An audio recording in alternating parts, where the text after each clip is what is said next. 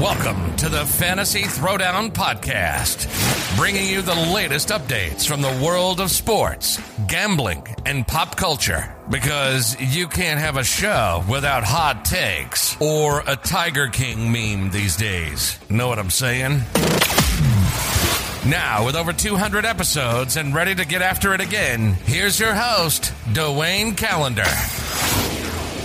Alrighty, we got NBA Finals action going on. Bucks are ahead, but uh, we are going to get into the Open, which is formerly known as the British Open, but uh, you know they're calling it the Open, so mm, whatever.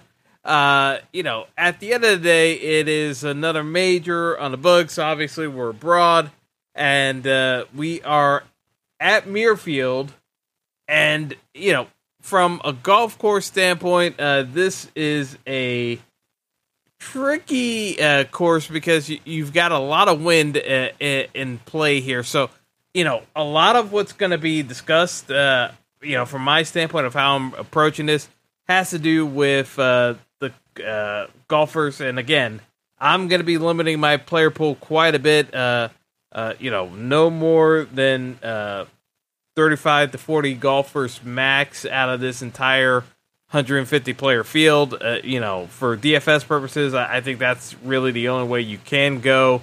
Uh, if you're trying to take down one of these contests, which is my goal, I'm not looking to play cash or play it safe in any regard. I can give you some uh, safer floor plays, but realistically, I'm looking at it from a tournament uh, type build. Don't know why I said Muirfield, uh, uh, though. It, it is Royal St. George's. Uh, Muirfield just popped in my head for some reason, but no matter. Uh, but uh, going through the entire golf course, uh, it is a par 70. It's over 7,000 yards, and you've got a number of par fives. Most notably, the the seventh hole, which is 566 yards. Uh, also have some uh, holes where you're going to have uh, uh, very thick bunkers, so uh, holding it out is not going to be very easy. So you're going to need to uh, kind of a- avoid the bunkers in this one, and uh, the rough, uh, from all accounts, uh, has been very deep. So again, a lot of uh, a lot of traps uh, in this golf course, and no one's going to be attacking this. So, I mean, yeah, you can attack it, but you know, you're not going to be successful attacking it. Uh, so the scoring range is going to keep everyone compact. Uh, you know, we're probably going to see an overall winner somewhere in the minus uh, five to seven range at most. Uh, I, I, I'd be, I wouldn't be shocked if it's minus three as a winner, but I'm gonna give benefit of doubt. Maybe this plays a little bit nicer because we don't necessarily see a lot of wind early on uh, for round one coming up, but uh, you know uh, we'll see. Uh, Bucks making a run. Uh, Phoenix still up though.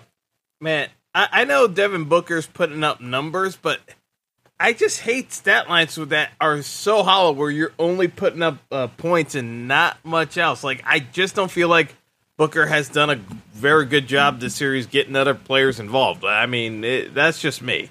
Uh, it's the one thing that's actually keeping the Bucks in this game, in my opinion, is the fact that the Suns are scoring, but really they have not fed Ayton nearly enough, and Ayton has a prohibitive advantage in the paint to to do some damage. But anyway, uh, let me uh, let me get back uh, to uh, uh, this breakdown here. And you know, I'm just looking at this strictly from uh, where I think uh, guys should be at uh, for the player pool of who I'm playing. And you know, at the top of the range, you've got Jon Rahm, clearly the best play uh, out of everyone. Uh, I I don't think there's much of a doubt on any of this. Um, uh, in terms of uh, how he's pl- uh, he's played uh, in the past uh, three months, uh, you know, he's just been uh, uh, at the top of his game, and like the only drawback was when he tested positive for COVID, and then he came back and won. Uh, uh, he came back and won the U.S. Open. So I mean, there's just nothing you can go wrong with playing Jon Rahm, in my opinion. Here, you know, he's obviously going to be the most expensive guy. He's eleven point three on DraftKings, but realistically, I am going to be starting off uh, the vast majority of my builds with Rahm and figuring it out from there. Um, you know, obviously in this price range, uh, you know, if you go with two studs, you're going to have to find other ways of getting creative. But uh, there's just not too many guys that I'm going to be playing a ton of. Uh, you know, I'm not going to be playing Rory McIlroy. I don't care uh, if it's home soil. He, he, just has not looked remotely close to uh, the golfer you're paying up for. It, he's not the same guy anymore. And, you know, I know folks are going to talk themselves into playing Rory, and I'm glad if his ownership uh, it creeps over 10%. I, I'll, I'll take that uh, in a heartbeat because I'm just going to go full fade on Rory McIlroy, and uh, I will live with. Uh, I would rather play Jordan Spieth than play uh, uh, like Jordan Spieth at nearly uh, tw- uh, 28 to 30 percent ownership than Roy McIlroy at 10 percent. I, I, just, you know, to me, at least Spieth has shown some form uh, that he can keep it together for an entire uh, golf tournament, and he's done it for multiple uh, tournaments uh, where he's actually been in the mix. So yeah, I definitely take Spieth over McIlroy, but that's not even the play I'm going to be concentrating on. I'm actually looking at Brooks Koepka. Uh, 10, uh, 10 7 on DraftKings, uh, a thousand more than uh, Spieth, but uh, this projects well in, in the line of what Brooks usually goes for, which are the majors and the tougher majors. This should not play out as an easy golf course. And to me, whenever conditions get difficult, to me, that's when uh, Koepka is always, always in play. So uh, you know, if I was pairing Rahm with someone, and I'm not going to do it with every build, but for the builds I am doing it for with two studs, uh, Koepka would be my preferred choice of uh, pairing with Rahm. And, you know, I had different ways of getting different to uh, make that work. Uh, but, uh, yeah, so definitely looking more towards Koepka. you know, ownership projects to be about 20% on the field, but I'm good with that. I can definitely live with that. Justin Thomas, nine six. Uh, you can definitely go here. Um, I'm gonna have some exposure, um, if only to pivot off of uh, uh, Xander Schauffele at 10k. I, you know, I know Xander could play well at this tournament. I'm just, I'm just still not completely sold on Xander just yet. I, I just can't can't feel comfortable with the play. Um, just uh, not not there. Um, same goes for Dustin Johnson. Uh, you know, definitely has the talent, but his game has been all over the place the entire year. Ah, uh, it's just you know maybe I get one or two lineups with Dustin Johnson. Uh, just so I don't do a complete fade, but man, I just don't feel good about playing Dustin Johnson and paying up 10-4 for him. You know, if he was uh, if he was as mispriced as some of these other golfers had been, maybe you consider it. Uh, uh, where if was Dustin was in the nine K range, uh, I'd definitely be a lot more aggressive about it. But uh, paying up to the t- uh, 10K, and yeah, if Dustin was playing well, he'd be 12K. I know this. I know this is the discount pricing for Dustin Johnson, but uh, to be in the 10K range, I gotta have some measure of confidence that you're going to be in the top 20 and I just don't see it with DJ these days where at the tougher tracks, uh, you know, you just don't know what you're going to get out of Dustin. And yeah, to me, like that's just not a good uh, space to be in, uh, to be perfectly frank. So, uh, not going to be on DJ that much. Bryson to me is pretty much a complete fade. Uh, the whole caddy situation blowing up uh, you know, he's just got a lot. Of, there's a lot of noise going on with Bryson DeChambeau right now, um, and he's priced up at nine nine. I just, uh, it's just a tough. I'd rather play Louis uh, Louis Oosthuizen at nine point three k, even though Louis is definitely uh, priced at a premium, and the general rule of thumb with Louis is whenever he's priced at a premium, you back away. Um, I'm not because it's a major and it's a tougher course. That usually uh, means that Louis should do okay, uh, but uh, not not exactly thrilled about playing uh, Louis at nine three. Uh, Patrick Cantlay, uh, you know, it actually I should say that part of me playing Louis is also kind of a little bit of a pit off of Patrick Cantlay. Uh, ownership is just projected too high, in my opinion. He's at twenty two percent uh, projection as it stands, like an hour before lock. Um, but uh, you know, I just don't like where. Um, well, we're a couple hours from lock, but uh, you know what I mean. Um, it's just I just don't really have a great feel for Patrick Cantlay. Uh, yes, he plays well at windier courses, but nothing like to me. If I'm paying at this price range for someone I'm not confident in winning, I might as well just play Patrick Reed instead, which is probably what I'm going to end up doing is playing more Patrick Reed than Cantlay and getting underweight on Cantlay, a little bit overweight on Reed, even though uh, he's projected at uh, uh, close to 25% ownership.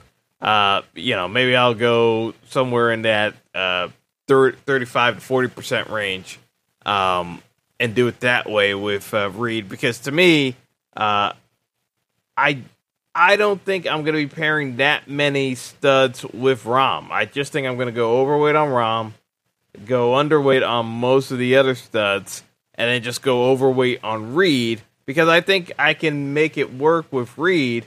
And, you know, uh, there are a couple other uh, guys uh, in this 8K range that I think can be uh, be decent enough. Uh, I think Webb Simpson is another person uh, folks should be more excited about. To me, I Webb has far better form than what you're getting out of a Tony. Uh, Webb still has better course history than a Paul Casey at eight six. Uh, not the head case that Tyrrell Hatton is at nine nine K. Uh, you know, uh, could you play a Viktor Hovland at nine point one? Yeah. Can you play Collin Morikawa at nine point two? You could, but Morikawa already set off the jump that the greens feel different here abroad than they do on the U.S. soil, and he's going to have to try to make some adjustments. I just don't want any exposure to Morikawa because he hasn't played these link style courses uh, overseas. I mean, he just he's starting out his career. So to me, this is a lear- uh, steep learning curve that he's uh, undertaking. I'm just not going to have exposure to Morikawa. I'd rather take uh, uh, Patrick Reed, and again, it's similar uh, in in thought process to Brooks. Like, you know, when it's a difficult track, they tend to play better. Uh, that's just the way they operate. So to me, I'm more likely to have uh, the exposure to guys like Koepka and Reed as opposed to uh, some of the others. So to me, I think the way to go is I'm to have exposure to a ton of Reed and, you know, the decision point kind of comes down to is am I do I need to spend up for uh, am I to need to spend up for Koepka when I have Reed as my pivot point? Or am I just to uh, use the Koepka lineups and not include Reed in them? So I may just make a rule where uh, and you know, I still haven't fi- finalized all the lineups yet. Uh, I'm still going to be running numbers, but you know, I may just make a rule where if I have Patrick Reed in the lineup, I don't want any Brooks Koepka because I think they're both the similar play in that, you know, neither one uh, should be uh, scuffling too terribly on a difficult track. Uh, you know, they should score relatively well. But uh, you know, in terms of the upside I'm looking for, you know, I don't necessarily want two grinders out there in um, Koepka and Reed. So I may just make a rule saying one or the other, and then see how the builds land. Of uh, because again, you got to look at it from the holistic view of how your lineups generate. Uh, by going with Reed, you're going to get more value picks in your uh, in your lineup uh, that are going to score higher, rather than Koepka, where you kind of box yourself in with certain picks you're going to have to make, and you can definitely do it. So I- I'm just saying uh, those are some of the decision points you're going to have to make for yourself. Yeah, so I know people will ask about Tony Finau. I'm just not going to be on Finau this week. Uh, the form has just been too bad. Uh, I know Link style golf could be in his wheelhouse, but man, uh, you know, I just don't think he trusts himself right now, and uh, this is not a get right spot. Uh, in, in a this is not the major for a get right spot to me, in in my opinion. I'm just not going to be playing uh, Finau if I was going to play someone that uh, uh, folks uh, would be under the radar on a bit, it would be Schef- uh, Scotty Scheffler. Uh, to me, Scheffler would be my pivot off of Finau. If folks want to play Finau, uh, so be it. He's 45 to 1. I'd rather take Scheffler at 50 to 1 and call it a day. Um, Adam Scott, uh, same spot as Finau. Like I don't think he's in a good uh good uh place form wise. I just don't uh and he's been struggling off the tee. I, I just don't see it. Uh, I'm not going to be playing Adam Scott 8100, but uh, to me like this is a fade. Uh uh fade Adam Scott and a fade on Justin Rose at eight. Actually, there are three fades. I forgot about the uh, uh, this other uh, uh, golfer. Um, Justin Rose, Adam Scott, and Tommy Fleetwood. I'm just not going to be on Fleetwood. And I know there's uh, going to be some popularity uh, with Fleetwood, but like in my builds, and again, I run a very shallow pool of golfers uh, where I'm only going to be playing uh, about 30, 35 golfers. I just don't have uh, room for Fleetwood at the moment. I, I just don't see where I'm going to be able to get him in. Uh, you know, it, it just is what it is. It, like to me, there's no win upside with Fleetwood. You know, at best case scenario, he'll get me a top 15 finish. And at 8K, that's just it's nice, but it like there are other guys like I'd rather just play uh, Matt uh, Matthew Fitzpatrick at 7900. I think uh, Fitzpatrick can get me inside the top 10. So to me, I think uh, Fleetwood is just an overpriced version of Fitzpatrick with a lower ceiling. Uh, you know, or you go Shane Lowry at 7900, who actually won the event. He's the defending champ. Uh, you know, I, I just think it, like Lowry has had the form. He's uh, uh, made a has made a cuts at his last nine events. You know, to me, Lowry and Fitzpatrick would should be the plays over the likes of the guys I just said to fade. I mean, between Scott, Rose, and Fleetwood, I just like combined, all those guys have uh, a, a, combined ownership total of nearly thirty percent. Uh, to me, I, I, just don't see why you have to go there. Uh, I just would rather run a shallower pool and just play Lowry or Fitzpatrick instead, and not play all five.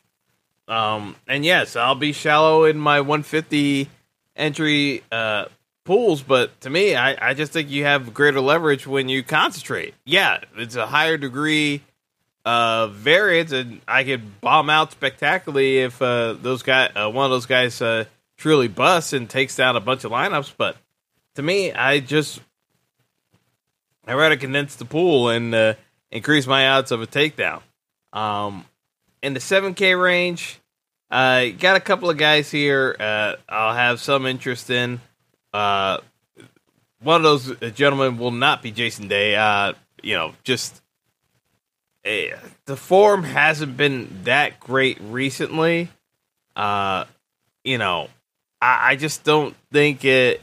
I don't think he's been that great. And you know, lately the putter has been um, better, but it's not as though he's doing a whole lot anywhere else. Uh, he's you know he's he's been uh, he's been getting some strokes gained on greens, but um, I don't know. I, I just don't know. Like the other parts of Jason Day's game have not been that impressive to me, so I just don't see myself gravitating towards uh, Day uh, this week.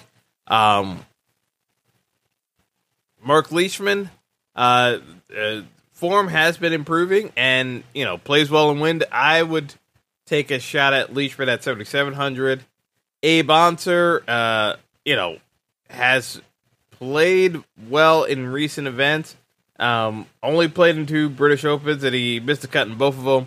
But uh, you know, he's been if he's been uh, his bi- biggest asset uh, in this recent uh, form uh, has been his accuracy off the tee, and to me, that's uh, the key with him. If he's accurate off the tee, he'll be in a good spot. And the betting lines have been moving more in towards his favor because uh, he went down from 90 to 1 to 65 to 1, which is always a good sign.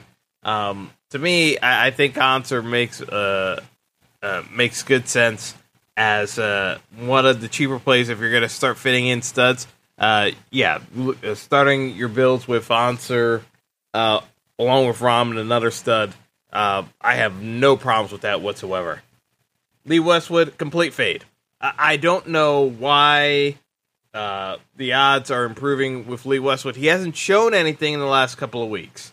He hasn't shown anything, and folks are still betting on him. I, like just for this narrative of uh, uh, when Lee Westwood can ma- win a major, and you know, I think we kind of know the answer. It's not going to happen. At least uh, not not necessarily at a venue where it's going to be difficult. I I think he wears down at these major tournaments. So, uh, no, the, the definitely hard pass on Lee Westwood. Uh, may, maybe I might play him in a showdown style format for round two um, if he's trying to make the cut line. But you know, for the outright tournament, no, not not going to be on Westwood. Uh, even at thirty five hundred, um, I'd almost play Molinari, and I'm not playing Molinari this week. Uh, uh, Molinari is thirty four hundred, but uh, to me, uh, you know, oh, I'm not paying for uh, Westwood when I have some options in the 7K range that make more sense. Namely, Patrick Berger. Patrick Berger, I mean, Daniel Berger, uh, excuse me. Um, Daniel Berger should be priced 8500 Being priced 7400 on DraftKings and 10K on uh, FanDuel, which is actual accurate pricing, but uh, DraftKings pricing for uh, Berger makes no sense. Uh, Berger should be at least uh, eight to uh, a, a grand higher than what he is right now, at a minimum. Um, and it's just going to draw ownership. Uh, to be honest, it, it, to me the ownership should be even higher on Berger than it is. Uh, right now, the ownership for Berger is projected at around twelve percent. I, I, think it should be f- significantly higher than that, um, just because of the pricing alone. It, the pricing just again, it should be higher. Um, you know, DraftKings pricing him as if he's going to miss the cut. Uh, I'm I I think he can make the cut and contend, but you know, th- this is pricing for uh, guys you think are going to miss the cut outright when you're pricing this slow. All right, other players to uh, kind of give a sh- uh, look at. Uh, Robert McIntyre uh, had num uh, number of recent good finishes. Looked good at the Scottish Open. Um, tied for six at the Open back in 2019, the last time it was played. You know, it definitely has been looking good. Harris English, uh, I'm gonna have a lot of exposure to English. It could burn me, but uh, to, in my opinion, uh, his game should translate well uh, to the uh, British Open. He's made four of his last six cuts uh, at the Open. You know, I I think you know one of his biggest attributes you could see is him not rushing shots, and you know he's gained strokes on the green in his last six events, um, around the green in his last six events, um, and on approach you know, his game has been in very good form lately. So, and again, because of the roster builds, if you're going to stud route, you're gonna need to have some exposure to the seven K range, and I'm definitely gonna have uh, be overweight on English. I think his uh, projected ownership is too low. Uh, you know, he's projected to be around 14, 15. It probably should be in the 20s. Um, we'll see if uh, we'll see if it comes out higher than what's uh, currently projected as his ownership. But uh, yeah, I, I do think English is most certainly Harris English is most certainly a play here.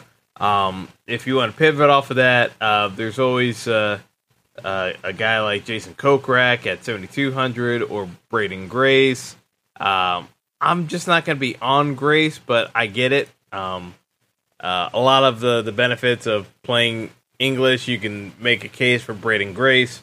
Uh, you just there's only so many golfers like I'm gonna fit into my pool of what I'm looking for them to do. So you know, be that as it may, man, Phoenix is gonna give away this game, aren't they? Man, well, Chris Paul has been bad. Um, anyway, uh, keep moving forward. Ian Poulter, 7,200. Uh, you know, a lot of it has been based off of his short game, but, uh, you know, his uh, his driving accuracy. Uh, there there's there there's two things with Ian Poulter. Either he's going to do really well at the Open, or he's going to bomb out of it. It, it really comes uh, uh, down to being that simple. And from my perspective, the way I'm probably going to approach this in my main pools, I'm probably going to have um, I'm probably going to use Ian Poulter uh, in one of my main builds, and only one of the main builds, and then the other one I'm gonna do a fade as if he bombs out. But I, I just, I think, uh, you know, there there are other guys to kind of go to um, that I'll get to as well at lower in the range. Uh, but um, Poulter, I, I, I think he's definitely in play. I'm just not sure if he's going to make the cut, uh, which again, he's 7,200. You know, guys in this range, it's going to be boom or bust. Uh, but I'm definitely playing Poulter, and the other guy I'm playing in this range is Brian Harman. Uh, you know, those of you listening to uh, me do the golf breakdowns know I play a, a ton of Brian Harman. I think, uh, uh you know, even though uh, he hasn't had good success at uh, the British Open, he's just been incredibly consistent this year, and I got to give benefit of the doubt here that you know he knows the track, he knows what he needs to do to execute. I, I think he puts out a good showing. Um, you know, not expecting top ten upside, but I definitely think he could be the top twenty in my opinion, uh, and obviously make the cut. But uh, you know, there is some risk of him missing the cut again. But again, when you're down in this price range, um, that's certainly a possibility. And even in the upper price range, you, you got guys that have uh, decent enough potential to miss the cut. Uh, I will say this: uh, you know, it's easy to get caught in a bad hole, and you're gonna get a bogey or double bogey, and that could sink your day. So it's hard. It's gonna be hard to kind of get birdies on, on this one. A ton of birdies on this course. So um, you got to take what you can get. Uh, in the 6K range, uh, Kevin Kisner is someone I'm to be playing. Um, he actually played well um, at the Open last, uh, uh well, two years ago. Um, last time it was played, he finished. Se- uh, well, actually, no, not not 2019. It was 2018. He finished second, so technically that would have been uh, three years ago, um, and two Opens ago as uh, since we skipped it last go around. But um, I think Kisner's iron play uh, sets up well. Uh, oh, actually, one other guy I didn't mention 7K range, uh, Corey Conners. Um, same same um, mo as uh, Kisner. It's the iron play. Um, I think uh, you know as long as the putter works for uh, Kisner and Conners, they're going to be fine. They're going to be fine. they'll get you that uh, top 25 upside that uh, you be looking for. Um, Ryan Palmer, uh, link style course uh, should suit him well, so I expect him to have some value. Definitely going to have exposure to him um, to obviously make the cut, but uh, uh, do well over the week course of the weekend. So I do like Ryan Palmer. I actually like him more than Sam Burns. Sam Burns is criminally mispriced at sixty three hundred. Um, he's ninety to one to win the event. So if he's ninety to one to win the event, he cannot be priced at sixty three hundred on DraftKings. He's priced nine K on FanDuel, which is also a misprice, but not as egregious as the DraftKings pricing. Everyone is going to be playing Sam Burns, and it pisses me off because I don't really like to play, but I kind of need to play at least some Sam Burns because it's too low of a spot uh, that you can get uh, with your roster builds that you're gonna need to have some exposure to. Now, folks are gonna be uh, probably twenty percent. I'm probably gonna be higher on Sam Burns because now I feel the need that I'm gonna have to try to make some of these lineups work to get a little bit different. So I feel like I'm gonna have to overcommit on Sam Burns because fading him just seems like crazy uh, to me at 6300. He's got too much upside, way too much upside to fade. So to me, the only course of action is to um, uh, be overweight because uh, just trying to meet the field. You're you're just if he smashes like he definitely has the potential to. It, it, it's going to be in the optimal. Uh, it's going to be in the winter uh, for the Milly Maker. So uh, I, I, think you're just going to have to learn to live with uh, playing a lot of exposure Sam Burns at 6,300. It's just the pricing makes no sense whatsoever. Um, uh, Lucas Glover, 6,600, uh, just won the John Deere last week, uh, so he's definitely got momentum. Uh, you know, his all around game uh, should benefit uh, him here with a link style go- golf course. So, you know, he may, like, Glover may be one of the last cuts in my player pool uh, this week. Um, because I already have a guy in Lucas Herbert or Herbert, however you pronounce it, Herbert or Herbert, um, at 6,800 that has uh, great driving distance, has been improving with his iron play, is in good recent form. Again, 90 to 1 uh, odds to win it all. Uh, but he's only priced 6,800. To me, I just think uh, Herbert is a good play, and uh, you know, again, this is trying to win a Milly Maker. You, are gonna have to get aggressive with certain uh, calls. So I think uh, uh, playing Herbert uh, and you know maybe taking a pass on Glover um, probably might be more beneficial to folks, but yeah, that's kind of the way I'm I'm gonna uh, go approach uh, this slate is uh, kind of build uh, with Rahm. Don't necessarily have to go with another stud, but I do want to be uh, taking advantage of the seven and six K range and building out my roster. And I'll have some builds where I leave salary on the table. Uh, that is certainly in the cards. You know, even though you don't, you try not to do too much at majors because you always want to have that win upside with some of the players you're selecting, um, as opposed to the guys who are just going to be finishing uh, in the middle of the pack or in the top 20. But, um, you know, uh, I think uh, overall, uh, this should be a interesting tournament. Uh, I, I don't I don't say that uh, like uh, you know heading into anything you could say definitively whether or not you're going to crush something or not, but you know, I think I have a pretty good read on the field. Uh, who's uh, going to be uh, worthwhile having in my main pool of players, and kind of going from there. So uh, that's going to be it for me. Good luck, everyone, with your contests, and enjoy the golf over the course of the weekend. Take care. Bye. Thanks for listening to the Fantasy Throwdown Podcast. Be sure to like and subscribe to the show on Apple Podcasts, Google Podcasts, and all other major outlets.